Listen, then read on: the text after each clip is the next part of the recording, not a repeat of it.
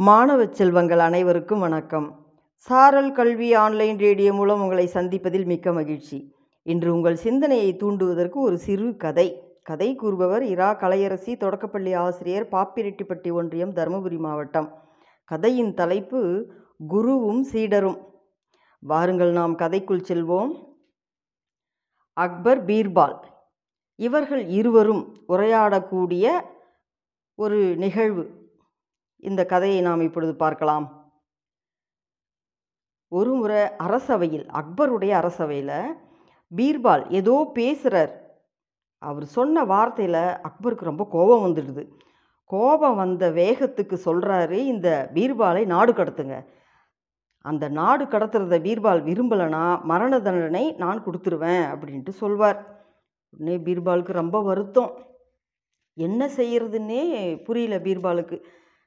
பல மணி நேரம் யோசனை செய்கிறார் அப்புறம் ஒரு முடிவுக்கு வந்துடுறார். அக்பரின் ஞான குருவை போல் நாம் மாறு வேஷம் போட்டுக்கிட்டு நகரப்புறத்துக்கு வெளியே போய் நாம் தங்கிடணும் அப்படின்னு முடிவு பண்ணுறார் தீர்மானித்து அதன்படியே சில நாட்கள் வெளியே தங்கிடுறாரு. ஞானகுருவின் சீடராக இருந்த செல்வந்தர் ஒருவருடைய வீட்டுக்கு போய் கொஞ்ச நாள் கழித்து அவருடைய வீட்டில் தங்குறார். ஞானகுருவே தாங்கள் இங்கே வந்து தங்கி இருக்கிற இந்த செய்தி அக்பர் சக்கரவர்த்திக்கு தெரிவிக்கலாமா? அப்படின்னு அந்த செல்வந்தர் கேட்குறார் ஞானகுரு கிட்ட பணிவாக கேட்குறார்.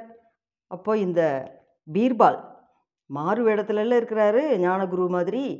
அவர் சொல்கிறாரு அந்த அக்பர் இங்கே வரவே கூடாது. வர்றதுக்கு நான் சம்மதிக்க மாட்டேன். அப்படின்னு கண்டிப்பாக சொல்லிடுறார். ஞானகுரு அங்கே வந்து தங்கி இருக்கிறாரு அப்படின்ற செய்தி அக்பருக்கு போயிடுது. ஞானகுருவுக்கு நம்ம மேலே என்ன அப்படி ஒரு கோபம் இது புரியாமல் அக்பர் ரொம்ப வருத்தப்படுறார்.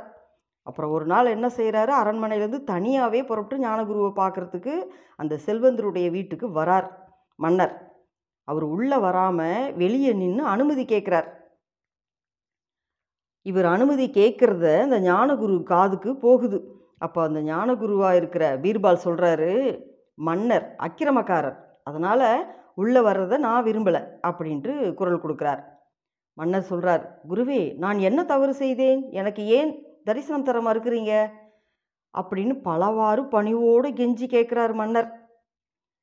உடனே அந்த ஞானகுரு சொல்கிறாரு அக்பர் சக்கரவர்த்தியே உம்மிடம் மிகவும் விசுவாசமாக இருந்த அமைச்சர் பீர்பாலுக்கு துன்பம் விளைவித்து விட்டீர் அவர் என்னிடத்தில் முறையிட்டார்.